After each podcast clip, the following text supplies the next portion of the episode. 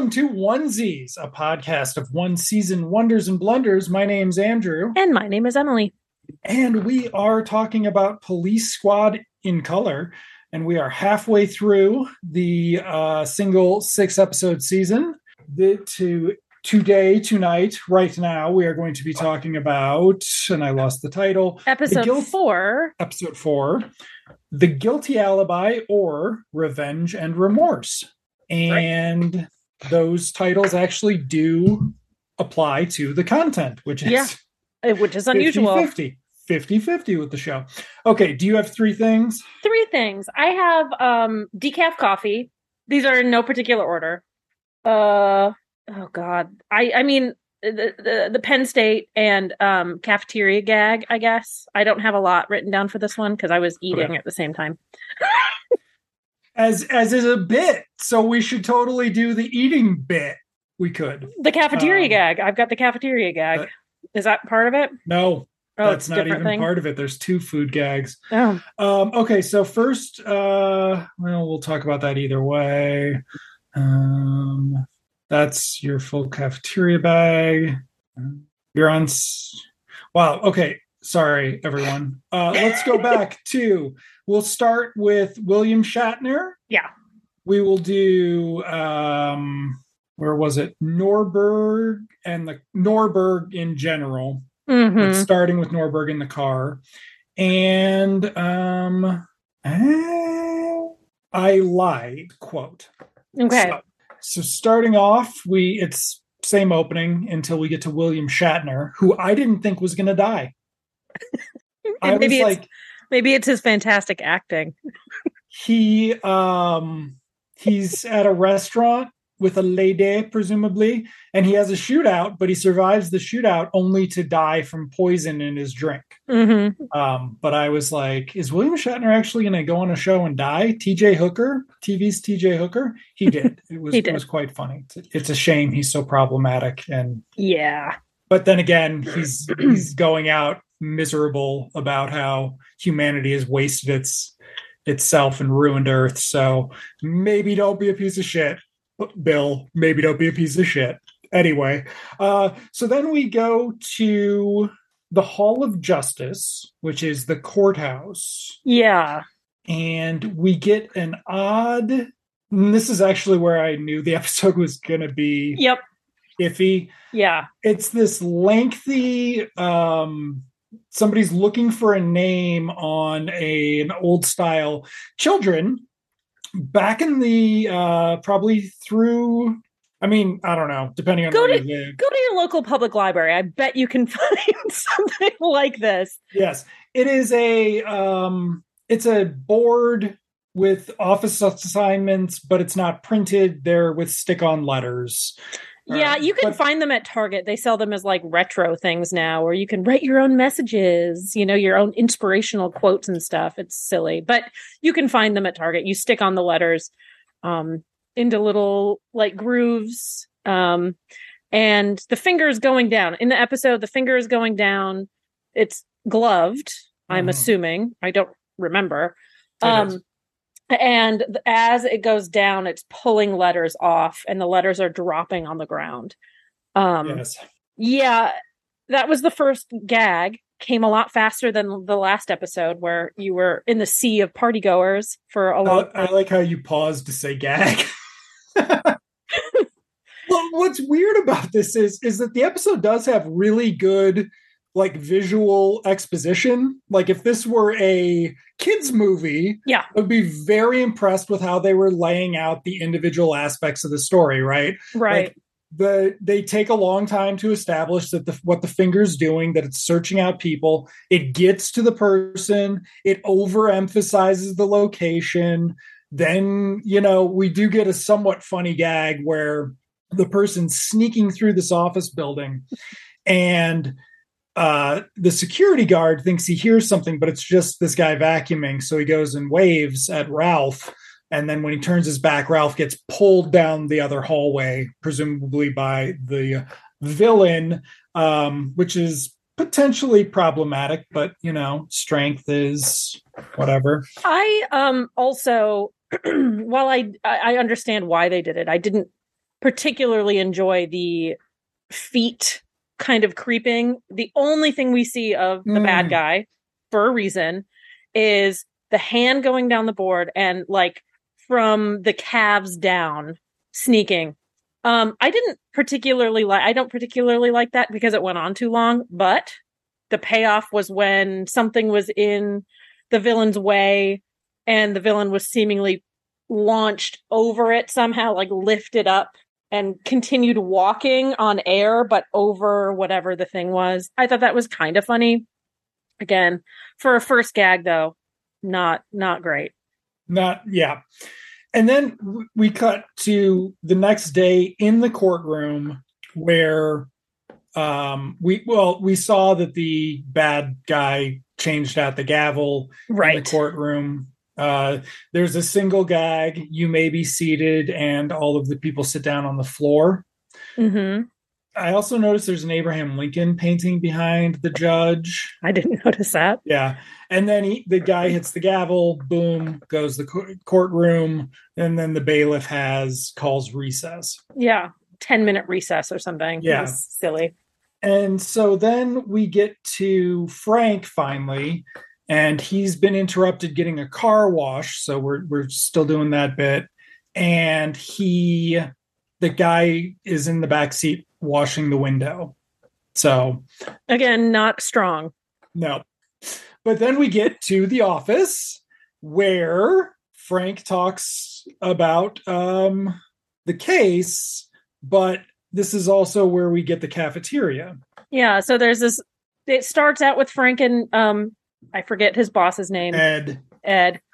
Frank and Ed um, discussing the case, and his boss keeps offering him, "Oh, do you want coffee? Yeah, sure." And they didn't do the "Yes, I know," but that does come in later.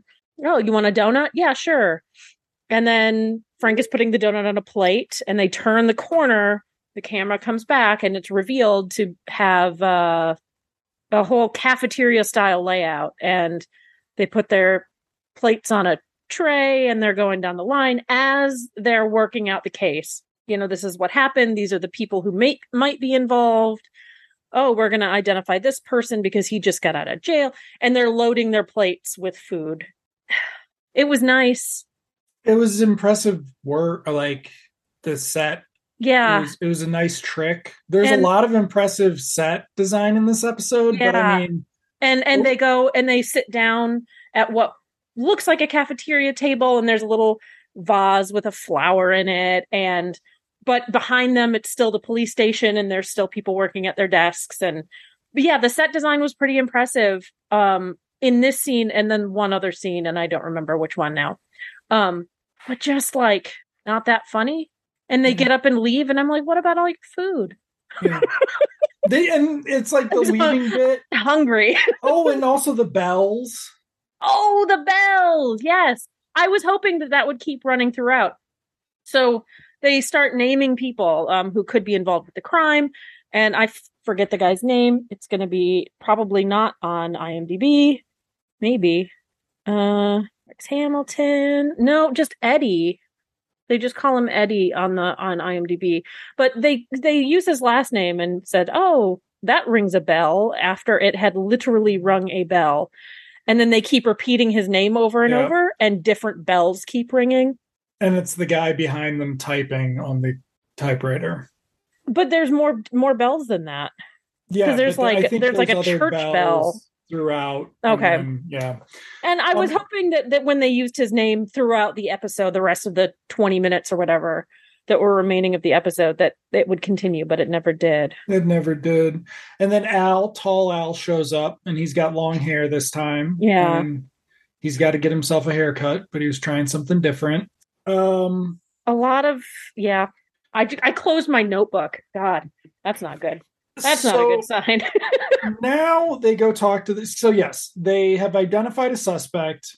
It's an ex-con who's got it out for the judge. So now they go talk to his ex-wife, who has dedicated herself to charity since mm-hmm. her divorce, and she is uh, packing a box. And when they come in, she offers to take their coats and then we see her pack them. And so that then turns into this bit where they're questioning her in this like montage, and she is packing up a bunch of their other clothes to the point that when they leave the apartment, they're down in their um, underwear.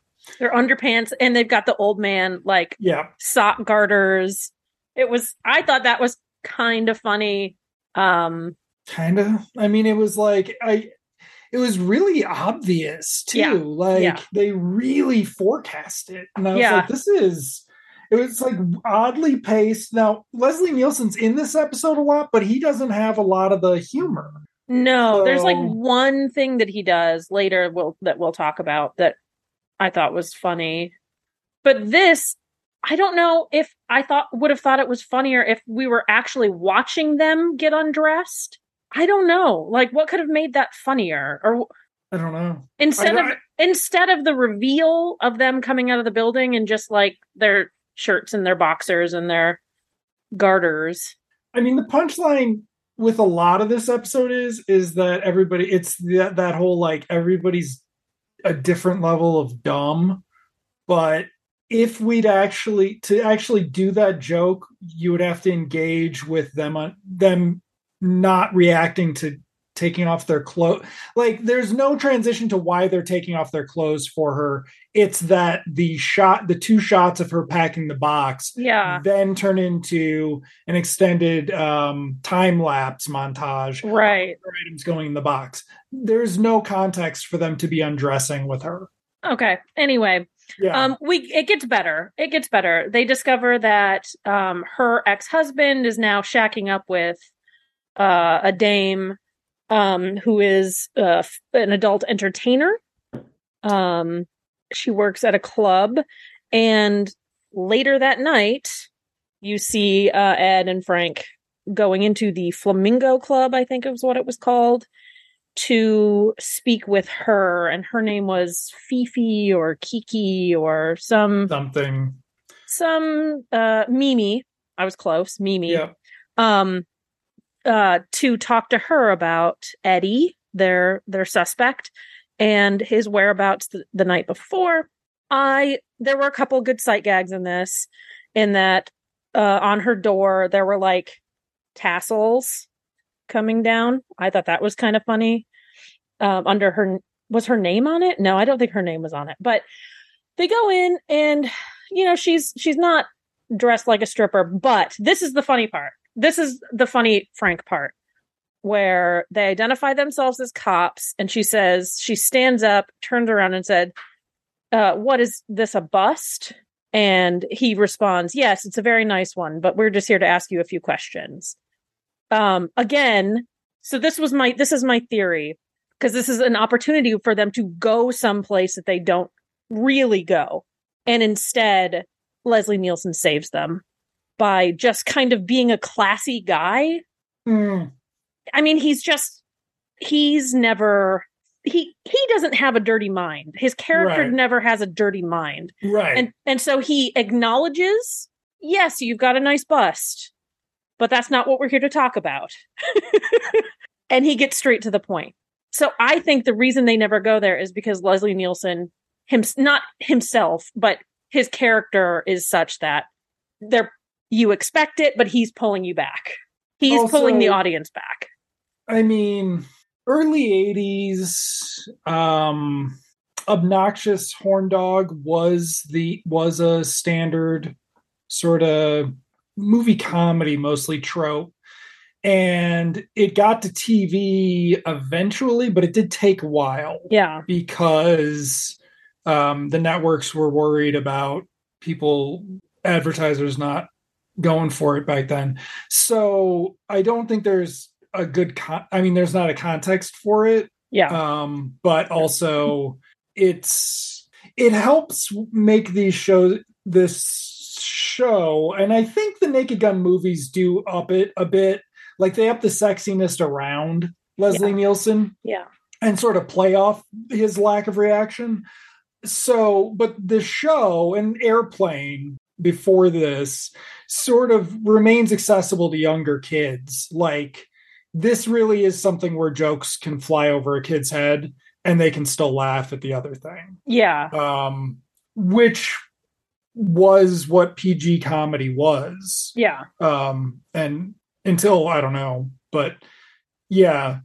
So then they have this interview with her where they she tries to give Eddie an alibi that they went to see a movie on the waterfront and they don't know that it she's That talking it's a- about a movie. A movie, and they think And- there's no theater on the waterfront.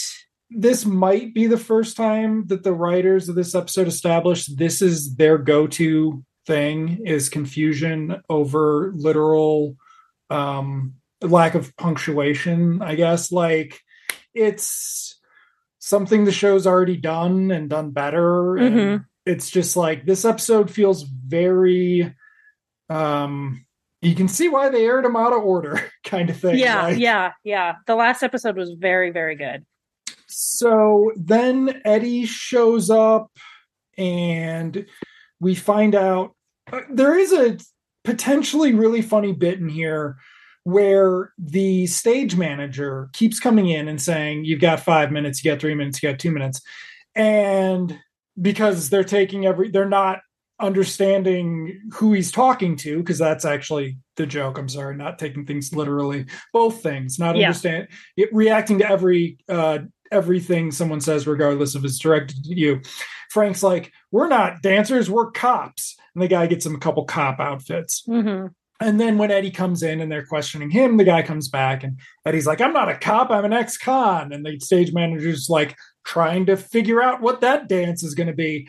And I really wanted at least the start of it. Yeah. Right. At least just, I would have taken them sort of shrugging them their shoulders, either all of them or any one of them, and start undressing to put those costumes on. right. I would have Like- taken that and then just leave it to your imagination. Like Right. they're going out to dance, they're done with their interrogation. So this is my Penn State thing too. Is Eddie's wearing Oh, yeah. a, a letter jacket, like you know, Yeah. That was, that said Penn P E N N State on it. Um, and I noticed it, and I was like, "That's weird." And then later in the scene, he turns around, and on the back it says State Penn P E N. ah, Uh, I thought that was really funny and and funny. Fuck Penn State. Fuck Penn State. But then the cops leave, and Yes. Eddie tells his girlfriend, You better not have told him where I really was. And she says, I didn't, Eddie. So he smacks her and he knocks out a tooth because that's funny. So, Yeah.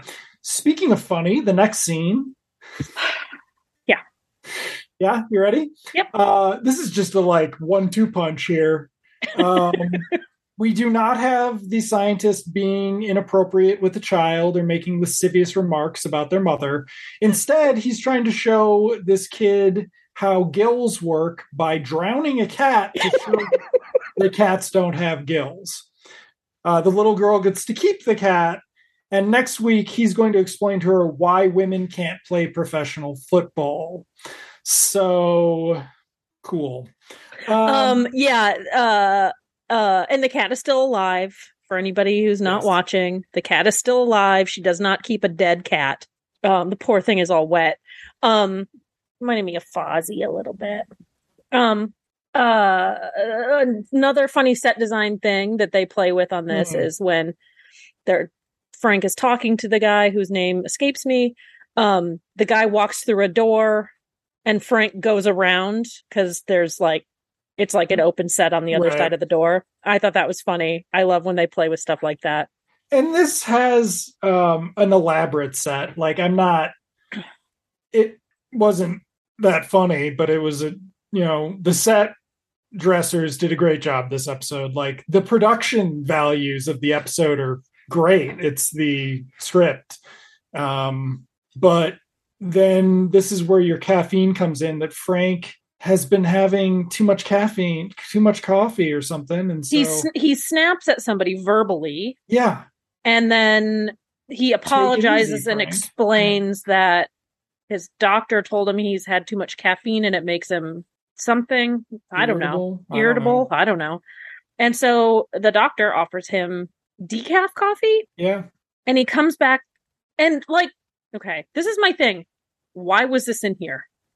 I didn't understand it. All I can think is it's a it's a riff on a TV commercial of the era. Maybe, maybe. That's And he- literally all I can think. He comes back later, like literally, they cut scene, and then a few hours later, he comes back and he's like, Gosh, that decaf coffee sure was great. And he stretches and he accidentally, accidentally, maybe, like hits somebody and knocks them through a, a panel of glass. Um, and end scene. Like it was weird. I I didn't understand it. Uh, I didn't have the context for it, I guess. Um, It's got to be a very specific gag based on some Folgers decaf commercial. maybe, maybe it was really weird and No, didn't have anything to do with the story whatsoever. no, and it was not a good non sequitur either. Mm-mm. Like the problem with these CSI scenes is, is like when they're dirty, they're they're fucking hilarious because they're so inappropriate. hmm And then when you try to do them sanitized, it's like, well, then what? The, this doesn't need to be here. It's not that. It's not funny anymore. Like, Yeah. Yeah. unfortunately, the inappropriateness is the uh the context for making it funny. And then we get the next murder, which uh the bad guy plants a bomb in a car hmm and someone comes out to the car, gets in the car, starts the car, car blows up, but not so much that it destroys the radio. And on the radio, the traffic guy had been talking, and the traffic guy starts coughing because of the There's smoke coming out of the radio. there's smoke in the Surrounding the radio? explosion. Yeah. And so he he talks about congestion. Yeah. And Have, it's kind of like have you seen Kentucky Fried Movie? No. Is that Okay. literally in there? No, it's not literally, but there's something similar where there's newscasters on a late night news show and and a couple who are watching the news and they start watching the the the newscasters start watching through the TV the actions of people whatever. Yeah. So it's very similar. Um So yeah, that was weird. Again, meh. um funnier was that they couldn't find the when the cops show up, they couldn't find the body. Yes. So then we cut to Act Two, Richard the Third. Richard the Third, which was pretty good. Um, Frank crashes into some trash cans, getting to the crime scene. There's an elaborate crime. The trash cans are set up elaborately to like almost in like a pyramid, not a pyramid, but a triangle shape. So when he knocks them over, it's much more trash. I thought that was kind of fun. Yeah. And so then the crime scene's very elaborate too. Like this, they just use that back lot this time. Just Mm-hmm. Yeah. so much. We're shooting down the street from where we were a couple There-. And there's uh, uh two people who have stopped at the crime scene to look, and a cop with a megaphone right in their faces, screaming at them to, you know, Disperse. Yeah. disperse, clear the scene, nothing to see here. That was kind of funny. Yeah. And then um Norberg shows up and that's when it actually gets funny, which is weird. Um Yeah. like they gave him the only two funny scenes in the episode. So he shows up and Frank and Ed are talking about the trial lawyer. He was some guy who defended Eddie or lost his case or prosecuted him, but they can't find his body. Um and so Norberg shows up and he starts talking about the tragedy of that car getting destroyed. And does do they think the widow would take, you know, 800 Yeah. bucks for it or something? Yeah. And that was really funny. And I wasn't expecting it because Norberg hasn't been in the show, the episode to this point. This might be his first appearance I think- in order. Oh yeah. And then um yeah, I mean it was just funny. It was just funny. wasn't it wasn't like the rest of it where we've got some lengthy uh montage sequence to try to get a laugh at the end. But we do get some good sight gags in this one because the tree is in the bot it, the body is in the tree that it, the ki- the cops aren't looking at so the hand falls down. And, And- Frank asks Ed what time it is, and Ed grabs the hand out of the tree with a watch on it to give him the time, but they never actually acknowledge that that is the body that they've been looking for. Again, kind of a funny scene, but Norberg really stole it. Yeah. And then the next scene, okay, they're interviewing Eddie under the lights at their desk. Right. and this is this is where I wrote down Waka Waka at one point. I loved it. I actually liked this. you did? Yeah, I didn't mind it.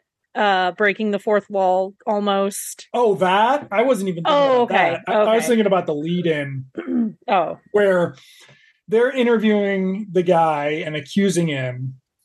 Norberg shows up with their lunch order, and so yeah. it's like, so there's there's this interview happening, and then there's Norberg interacting with the two cops who are interviewing the guy, and it's just a big miscommunication. You know, do you want your sandwich? Like, how do you expect to? You know, whatever. I don't. I can't even remember. yeah, it was so silly you you don't expect us to swallow that you know that type of stuff. Yeah. and really they're talking to the guy and not to norberg but norberg whatever.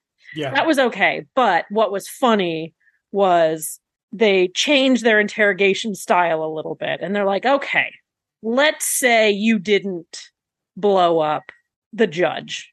And so all three of the actors turn to the camera and say I didn't blow up the judge. Relatively in unison. I think it, that could have been done a little bit better.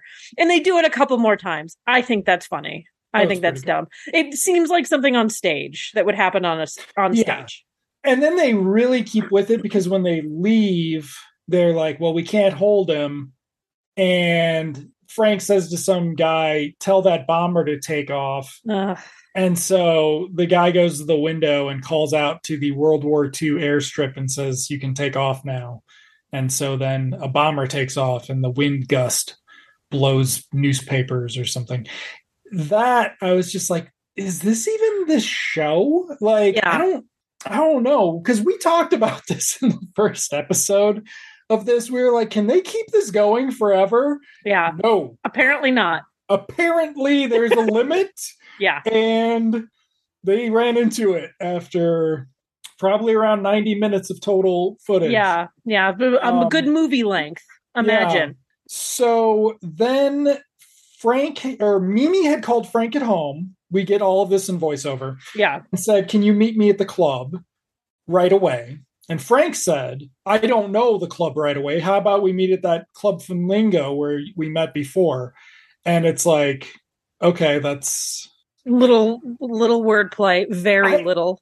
I think some of the problem with the narration is that Leslie Nielsen's not dry. Like he's not doing a Joe Friday spoof, and this narration is very Joe Friday. hmm If if these two screenwriters went on to write the first draft for the Dragnet movie, I'd believe it. So they get there, and there's the coat check scene where the girl checks his coat literally with a marker. Yeah. That like was- draws a check mark on the Yeah. chest. I thought that was pretty I thought she was going to inspect it.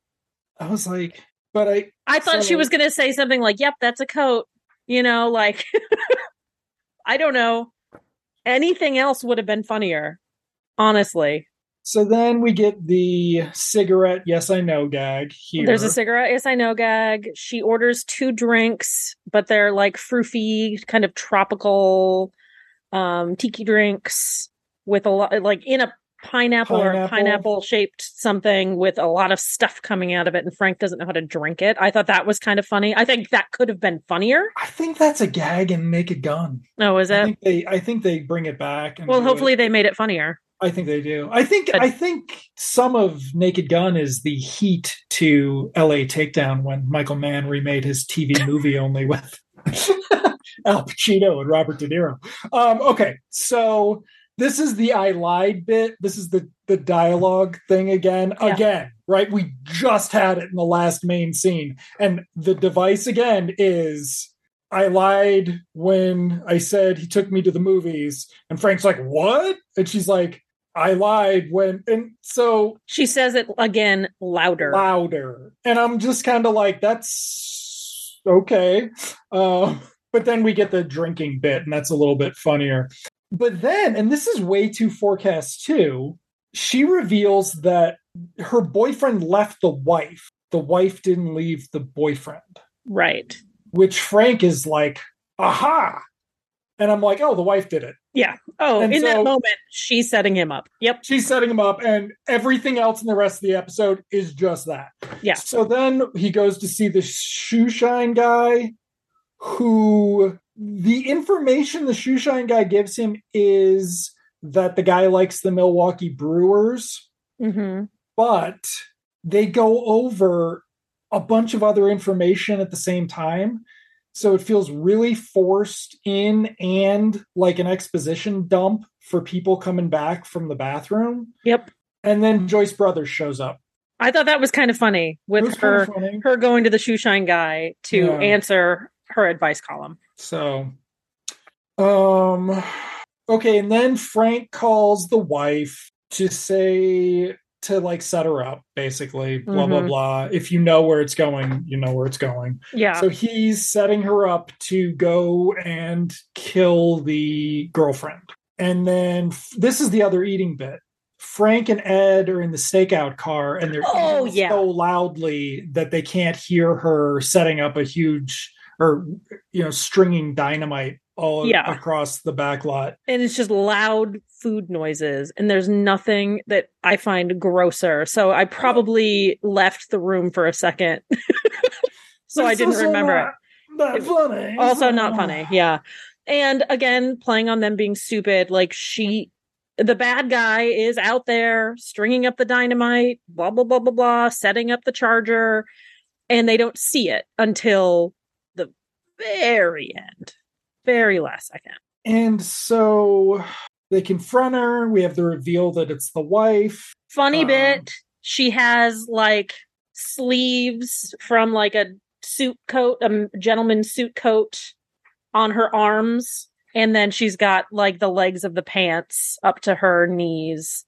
from a gentleman's suit i thought that was kind of funny Again, the set designer or the set dressers and the uh, costume design was on. yep Um, she's gonna blow up the whole neighborhood, except she doesn't because Eddie saved the day. Except before that, a crowd gathers and Ed tells them to get away. It's gonna blow, and so they go into the street where they all get hit by a car. yeah was closer to funny. Yeah. Though again, I don't know. Like they oh the the shows use the backlot a lot better than this episode, and it's Mhm. never used it this much.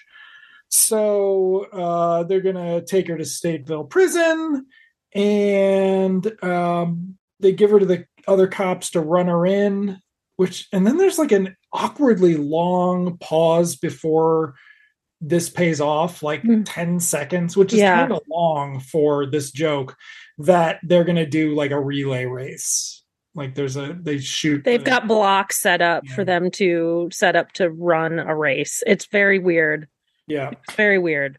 Um and not funny. No. Not not really that funny. Not really that funny. I wonder if it had something to do with like maybe they got some stand-in for the woman because she Mm, was wearing heels and stuff. Well, maybe she wasn't wearing heels because she was wearing gentleman's shoes, but maybe they had some stand-in running. I don't know. yeah. So they needed that extra time, but the epilogue then has Frank coming in and saying, "Oh, she's headed up to Stateville along with Sally and Martin and Gunderson." So this theoretically would be episode four. Yeah. order. yeah, Um, and then we get the explanation of Eddie's alibi. He was in Wisconsin watching a Brewers game, and then uh, and you can't. There's some things you shouldn't deprive a man of. yeah. It was a violation of his parole, which Yes. is why his girlfriend lied. But you know, the police are going to give give him a break because you can't deprive a man of his love of sports ball. which which would imply that the show takes place in Chicago. Yeah. So then it pauses. There is a very noticeable cut. Yes, it was weird. It was weird. I was like, this sort of ruins the illusion, y'all. Yeah, But It was- weird. Norberg comes in, sees everybody doing the pause thing, and then tries to duplicate it. But since he's a klutz, he keeps fucking it up. And so he keeps trying again to do it right. And it is wonderful. It is perfect. It is so good. This is what the internet is made for. You we we do a TikTok and we do that. Do that as a TikTok. It was Seriously. so good. I don't It was so funny. I don't understand. Did The rest the of the episode was so mediocre.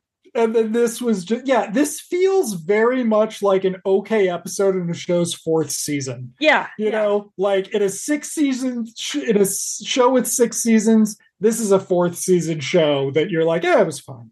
Yeah. Yeah. Yeah. Not fourth episode of first season. So, but Norberg, wow, Who'd have Wow. thunk? Who'd have thunk?